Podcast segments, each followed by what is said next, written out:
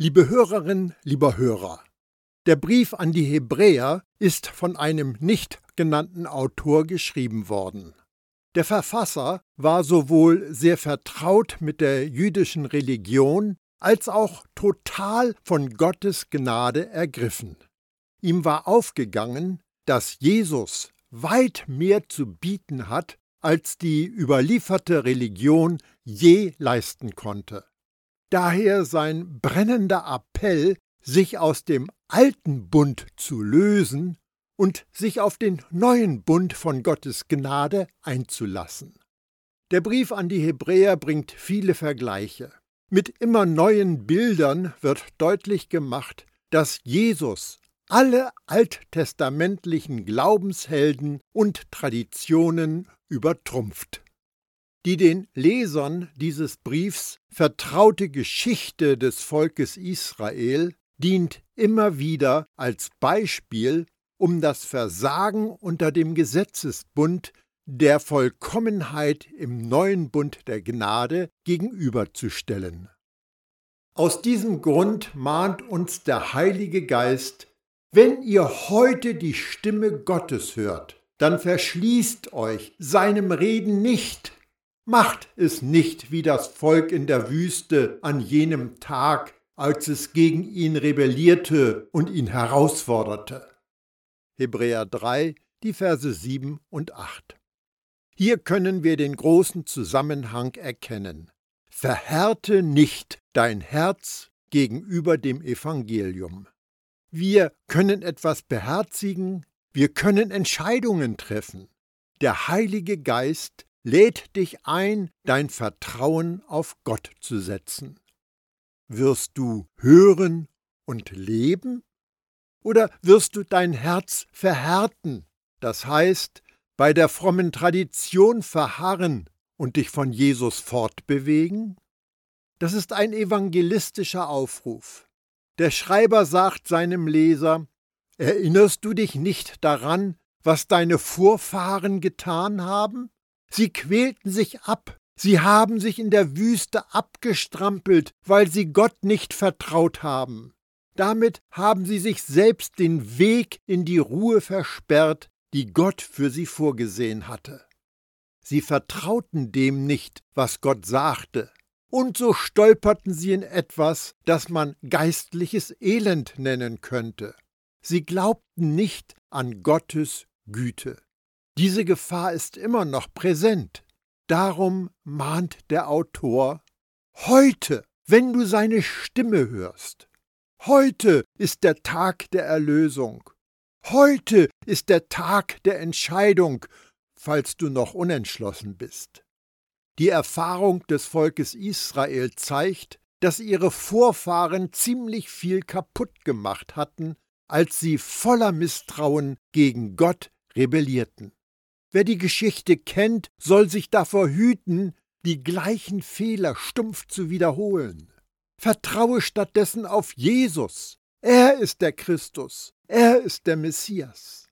Hier geht es darum, in etwas hineinzugehen, das man Gottes Ruhe nennt. Was ist damit gemeint? Es ist die Freiheit in Gott. Es ist die Erlösung.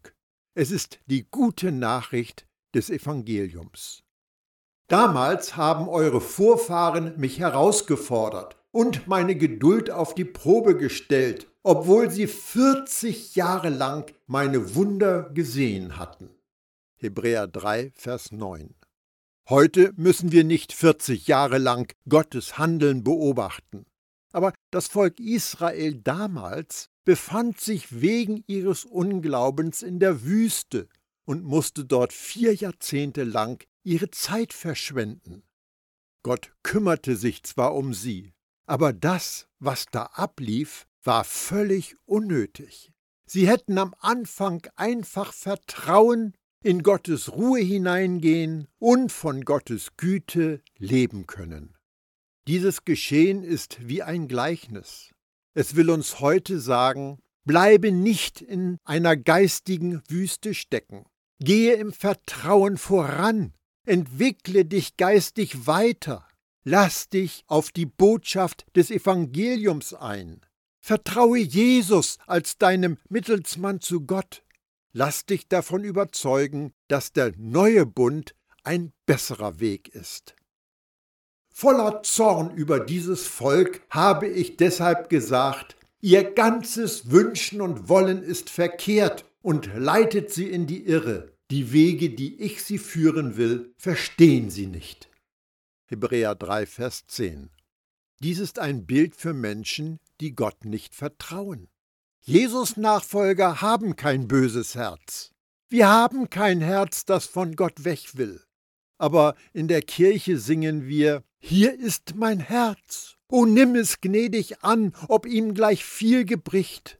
Ich geb es dir, so gut ich's geben kann, verschmäh die Gabe nicht. Es ist mit böser Lust beflecket, mit Sünd erfüllt, mit Schuld bedecket, mein sündig Herz.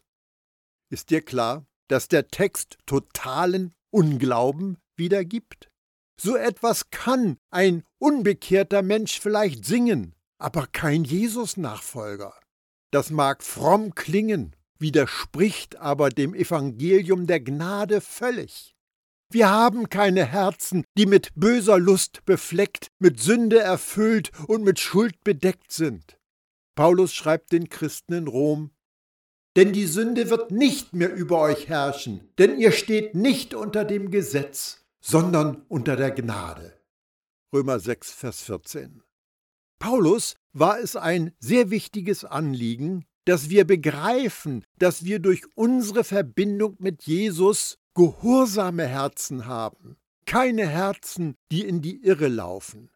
Aber ich höre schon den Widerspruch der Bibelkenner, die zitieren Arglistig ohnegleichen ist das Herz und unverbesserlich. Wer kann es ergründen?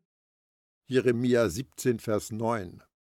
Wir haben arglistige und unverbesserliche Herzen. Das wird in vielen christlichen Kreisen gelehrt. Das steht zwar in totalem Gegensatz zu der Verkündigung der Apostel, ist aber sehr beliebt. Wenn wir solche Aussagen anhand des Evangeliums der Gnade prüfen, entdecken wir letztendlich, dass unsere Herzen nicht betrügerisch, nicht böse und nicht unverbesserlich sind. Wir sind Sklaven der Gerechtigkeit. Wir sind mit Jesus verbunden. Wir sind für immer mit ihm vereint. Und wir können nicht aufhören, Jesus zu lieben. Jesus Nachfolger, hast du die Neigung wegzulaufen? Das glaube ich nicht. Du neigst zur Gerechtigkeit. Bist du anfällig, fremd zu gehen? Auch das glaube ich nicht. Gottes wunderbare Gnade hält dich fest, wenn sie dich einmal ergriffen hat.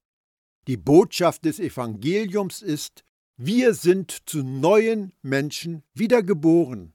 Wir sind von Natur aus Glaubende. Wir können nicht aufhören, den Vater und den Sohn und den Heiligen Geist zu lieben.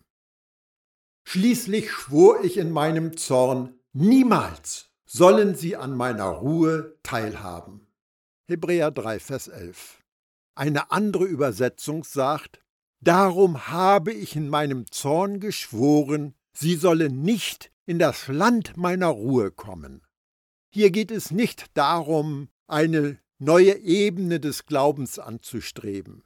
Es ist nicht gemeint, einen neuen Segen oder eine zweite Portion des Heiligen Geistes zu bekommen oder eine weitere Taufe zu erleben. Wir versuchen auch nicht, einen höheren Level zu erreichen, als ob die Jesus-Nachfolge ein Computerspiel wäre. In das Land von Gottes Ruhe zu kommen, bedeutet, in Jesus einzutreten. Er ist das gelobte Land. Wenn wir in Jesus eintreten, nennt man das Erlösung.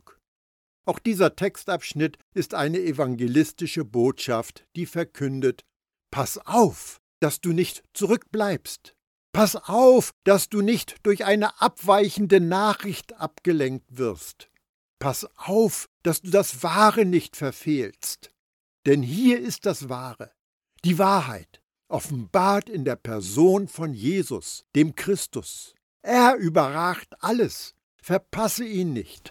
Gehe mit ihm in Gottes Ruhe, in die Ruhe, die allein in Jesus vollendetem und vollkommenem Werk zu finden ist. Schwestern und Brüder, achtet darauf, dass sich bei keinem von euch eine böse Herzenshaltung entwickelt, bei der das Misstrauen die Oberhand gewinnt und ihr euch vom lebendigen Gott entfernt. Hebräer 3, Vers 12. Hier spricht der Schreiber zunächst zu seinen jüdischen Landsleuten. Er mahnt sie, gib auf dich acht, sei vorsichtig. Das ist aber nicht so, als würden wir jemandem die Worte zurufen, pass auf dich auf. Jemandem, der gerade auf der Straße vorbeigeht oder der gerade unser Haus verlässt und vor der Haustür steht. In dem Brief wird eine ernste Warnung ausgesprochen. Nimm dich in Acht. Verlier Jesus nicht aus dem Blick. Bleibe aufmerksam. Mache jetzt keinen dummen Fehler. Das ist dringend und wichtig. Achte darauf, dass ich bei keinem von euch. Der Schreiber weiß nicht, wer seinen Brief lesen wird. Er wird die meisten davon nicht persönlich kennen, aber er hat für alle ein großes Anliegen. Achtet darauf, dass sich bei keinem von euch eine böse Herzenshaltung entwickelt. Und auch hier wird kein wiedergeborenes Gotteskind angesprochen. Ein Jesus-Nachfolger hat ein neues, gutes und glaubendes Herz. Ein Ungläubiger hat ein widerspenstiges Herz, das böse ist, in dem das Misstrauen die Oberhand gewinnen kann. Ein Ungläubiger hat die Neigung, sich vom lebendigen Gott zu entfernen. Wir hören hier den Ruf eines Seelsorgers. Sorge dafür, dass Jesus in dir lebt. Lenke deine ganze Aufmerksamkeit darauf, in Gottes Ruhe einzutreten. Es geht hier nicht um einen höheren Level des Christseins. Das Einzige, das zählt, ist, ob eine Person zu Gott gehört oder nicht. Ermahnt und ermutigt einander vielmehr Tag für Tag, solange dieses heute, von dem die Schrift spricht, noch andauert, damit niemand unter euch sich von der Sünde betrügen lässt und sich dadurch dem Wirken Gottes verschließt. Hebräer 3, Vers 13. Wir sind an einem interessanten Punkt in der Argumentation des Schreibers angekommen. Es gibt einige Formulierungsvarianten. Wovon ich spreche? Sünde und Unglaube sind gleichbedeutende Ausdrücke. Und das ist eine wichtige Feststellung. Im Brief an die Hebräer gibt es keine 50 Schattierungen von Sünde. Von Kapitel 1 bis hin zu Kapitel 10 gibt es nur eine Art der Sünde, und diese eine Sünde ist Unglaube. Und diesen Gedanken entwickelt der Schreiber. Er zeigt das an verschiedenen Umschreibungen. Wir verbinden im Allgemeinen mit dem Begriff Sünde mehr oder weniger böse Taten. Und da kann sie viele Gesichter und viele Formen annehmen. Dann kann Sünde unter anderem Lügen, Betrügen und Stehlen und so weiter bedeuten. Die Liste kann unendlich werden. Was meint der Schreiber des Briefs mit Sünde? Nun, er setzt sie mit Unglauben gleich. Mit dem Wort Unglaube wird alles Versagen und Fehlverhalten des Volkes Israel zusammengefasst. Unglaube bedeutet nicht zu vertrauen, in einer geistigen Wüste und auch in einer Steinwüste herumzuirren und dort zu sterben. Darum ein klarer Hinweis darauf, dass Sünde Unglaube und Unglaube Sünde ist. Gebt acht, Brüder und Schwestern, dass keiner von euch ein böses, ungläubiges Herz hat. Es ist wichtig, dass wir hier eine Weichenstellung erkennen. Sie bekommt später eine große Bedeutung.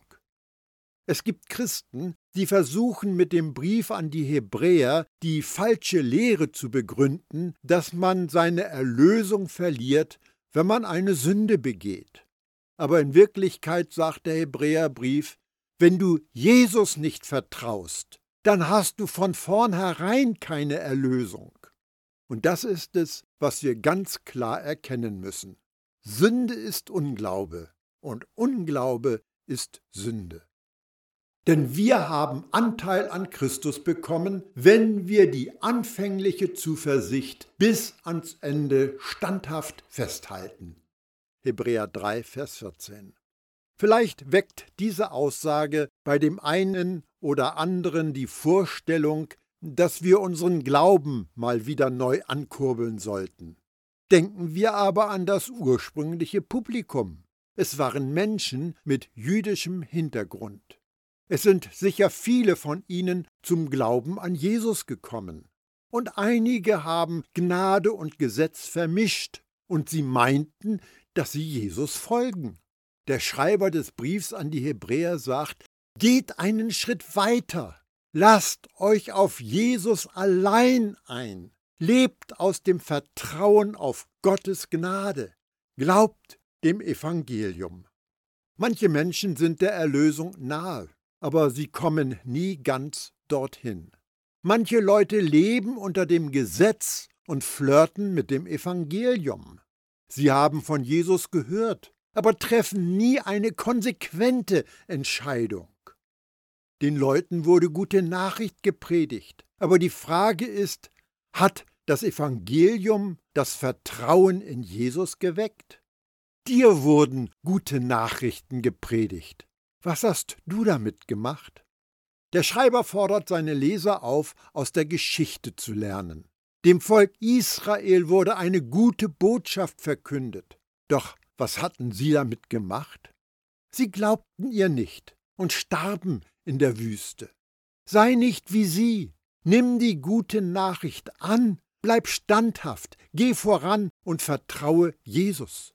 Es wird sich lohnen und du wirst nicht enttäuscht sein. Noch einmal zu dem, was gesagt ist.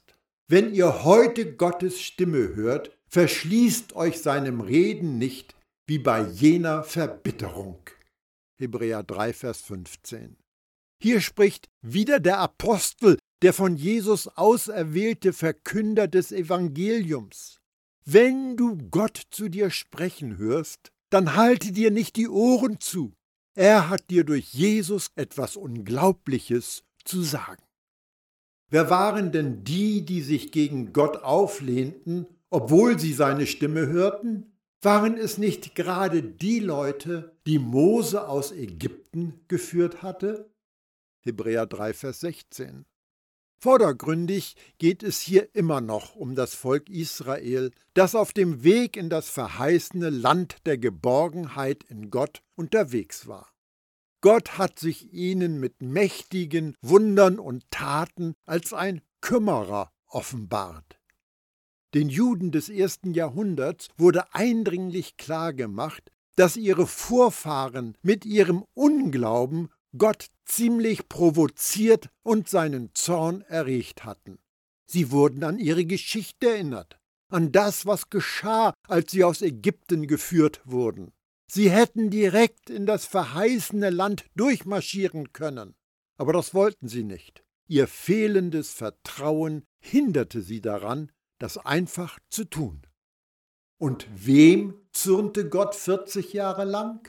Waren es nicht die, die sündigten und deren Leiber in der Wüste zerfielen? Hebräer 3, Vers 17. Hast du es gehört? Wieder dieses Wort Sünde. Waren es nicht die, die gegen ihn sündigten? Von welcher Sünde spricht der Schreiber? Es ist die Sünde des Unglaubens, die Sünde, Gottes Botschaft abzulehnen. Und noch einmal, ich kann es nicht genug betonen, wie wichtig dieser Textzusammenhang ist. Denn später im Hebräerbrief erfahren wir, dass es keine Opfer mehr gibt, wenn die Menschen weiterhin sündigen. Schaue dir die Sünde an, auf die er sich bezieht. Verharre nicht in der geistigen Wüste des Unglaubens. Denn wenn du das tust, gibt es kein Opfer mehr, das dich retten könnte. Die Menschen suchen nach einem gelobten Land mit Trauben, Bäumen und wunderschönen Früchten. Aber sie blicken in eine Wüste, in der es nichts außer Felsen, Sand und trockene Sträucher gibt. Da suchst du am falschen Ort. Da findest du kein Erbarmen. Da gibt es keine Hoffnung. Da wartet nur der Tod. Wenn du also das Evangelium kennengelernt hast, wenn du es gekostet hast, wenn du die Vorspeise gegessen hast und dich dann dennoch abwendest und an einem Ort nach Antworten suchst, an dem es keine Antworten gibt, dann hast du keine Zukunft. Das ist es, was der Brief an die Hebräer seinen Lesern unmissverständlich sagt. Die Sünde, die einzige Sünde, die zählt, ist der Unglaube gegenüber der Botschaft des Evangeliums.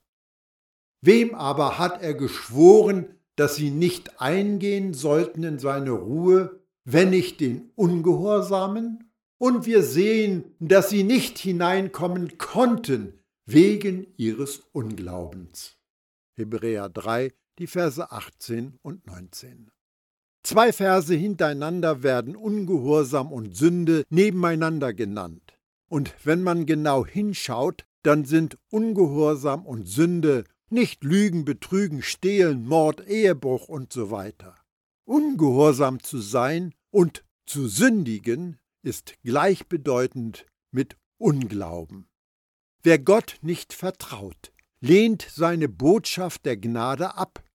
Wer Gott nicht vertraut, lehnt sein Rettungsangebot ab. Wer Jesus von sich weist, hat nichts, was ihn erlösen könnte. Im Alten Testament handelte es sich um eine Botschaft der Verheißung, der Zusage des gelobten Landes, in das Gott sein Volk führen wollte. Im Neuen Testament ist es auch eine Botschaft der Verheißung. Es ist die Zusage, dass du Jesus anrufen kannst und gerettet wirst, dass du durch den Glauben gerecht wirst, und zwar nur durch dein Vertrauen in das vollendete Werk von Jesus. Erlösung ist ein Geschenk an jeden, der glaubt. Niemand soll mit seiner Frömmigkeit prahlen können. Es geht nicht darum, dass du das Gesetz hältst, sondern dass Jesus das Gesetz vollkommen erfüllt hat. Und es geht nicht darum, dass wir Gott etwas opfern, um ihn zu besänftigen. Es geht darum, dass Jesus das ultimative, alleingültige Opfer ist. Und es geht nicht darum, unter 613 Geboten des alten Bundes zu stehen, sondern darum, im neuen Bund von Gottes Gnade zu leben. Und das ist der Ruf, die Einladung. Und doch könnte man ungehorsam sein, man könnte den Ruf überhören und die Einladung ausschlagen. Man kann dem Evangelium gegenüber ungehorsam sein, indem man es missachtet. Oder aber, was eine Alternative wäre, du könntest den Gehorsam des Glaubens haben. Hast du diesen Ausdruck jemals gehört? Der Apostel Paulus hat ihn geprägt. Jetzt aber, nach dem Willen des ewigen Gottes offenbart und durch prophetische Schriften kundgemacht wurde, um alle Heiden zum Gehorsam des Glaubens zu führen. Römer 16, Vers 26. Hier wird deutlich, was es bedeutet, gehorsam zu sein. Gehorsam ist Glauben, Glauben ist Gehorsam. Der Brief an die Hebräer sagt genau dasselbe. Warum konnte das Volk Israel nicht zu Gottes Ruhe kommen? Wegen ihres Unglaubens. Drei Verse hintereinander wird Sünde erwähnt, auf Ungehorsam hingewiesen und dann kommt der Unglauben dazu. Das sind unterschiedliche Worte, aber sie weisen auf das Gleiche hin. Ich möchte betonen, dass es wichtig ist, dass wir diesen Zusammenhang erkennen. Viele, die sich mit der Bibel beschäftigen, Theologen, Schreiber, Redner, Lehrer, Pastoren und so weiter, haben versucht, mit Hilfe des Briefs an die Hebräer das Vertrauen in das Evangelium der Gnade über Bord zu werfen. Sie sagten und sagen den Leuten, Passt auf, dass ihr nicht eines Tages in der Hölle aufwacht, weil ihr einmal zu viel gesündigt habt. Und das, weil der Brief an die Hebräer missbraucht wird. Es werden Texte, die Warnungen aussprechen, benutzt, um Angst zu verbreiten. Und doch, wenn wir Hebräer 3, 4 und 5 und die sich daraus ergebende Argumentation bis hin zu Hebräer 10 betrachten, wird uns etwas bewusst. Etwas, was man Kontext nennt, der gedankliche Zusammenhang, in dem die Aussagen stehen. Der Schreiber macht sich zwar Sorgen wegen des Ungehorsams seiner Briefempfänger, aber das ist kein heidnischer Ungehorsam. Es ist keine Götzenanbetung. Es ist der fromme Ungehorsam. Und der ist gleichbedeutend mit dem fehlenden Vertrauen in die vollkommene und vollendete Errettung durch den Messias. Wer nicht an Jesus glaubt, ist ungehorsam. Sie ersündigt. Eine solche Person unterscheidet sich durch nichts von den Israeliten, die 40 Jahre in der Wüste umherirrten, weil sie Gottes Zusagen nicht vertrauten. Dies ist von entscheidender Bedeutung. Denn wenn es das ist, was der Autor meint, dann sagt er später in den Kapiteln 6 und 10, Lehne das Evangelium nicht ab, denn anderswo gibt es keine Hoffnung. Lehne Jesus nicht ab, sonst hast du kein Opfer, das dich mit Gott versöhnt. Erkennst du, wie wichtig es wirklich ist, den Gesamtzusammenhang zu erkennen? Hebräer 3 ist ein Startpunkt für ein besseres Verständnis des Rests des Briefes. Hier ist die beste Nachricht, die du bekommen kannst. Wenn du das Evangelium bereits angenommen hast, wenn du bereits zur Rettung Jesus Namen angerufen hast, wenn du ihn bereits als deinen Mittelsmann siehst, wenn du dich bereits auf seinen Tod und seine Auferstehung berufst, um Vergebung und Gerechtigkeit zu erlangen, dann müssen die Warnungen im Brief an die Hebräer, die so vielen Menschen Angst machen, dich nicht erschrecken. Gottes vollkommene Liebe vertreibt die Angst. Angst kommt daher, weil man sich Sorgen wegen einer Bestrafung macht. Aber es gibt für den Glaubenden keine Strafe mehr. Jesus hat sie auf sich genommen.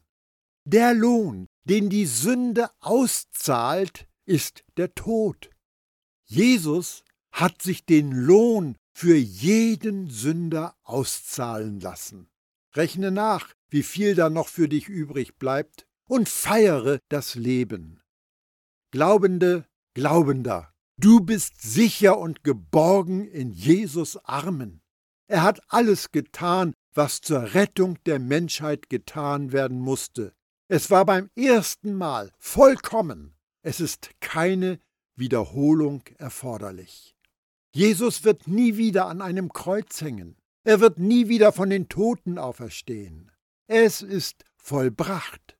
Du hast seine Gerechtigkeit geschenkt bekommen. Dir ist ein für allemal vergeben. Er hat dir den Weg in Gottes Ruhe freigemacht. Das bedeutet für dich, du bist gestorben und dein Leben ist mit Jesus verborgen in Gott nach Kolosser 3, Vers 3. Das ist wirklich ein Grund zum Feiern.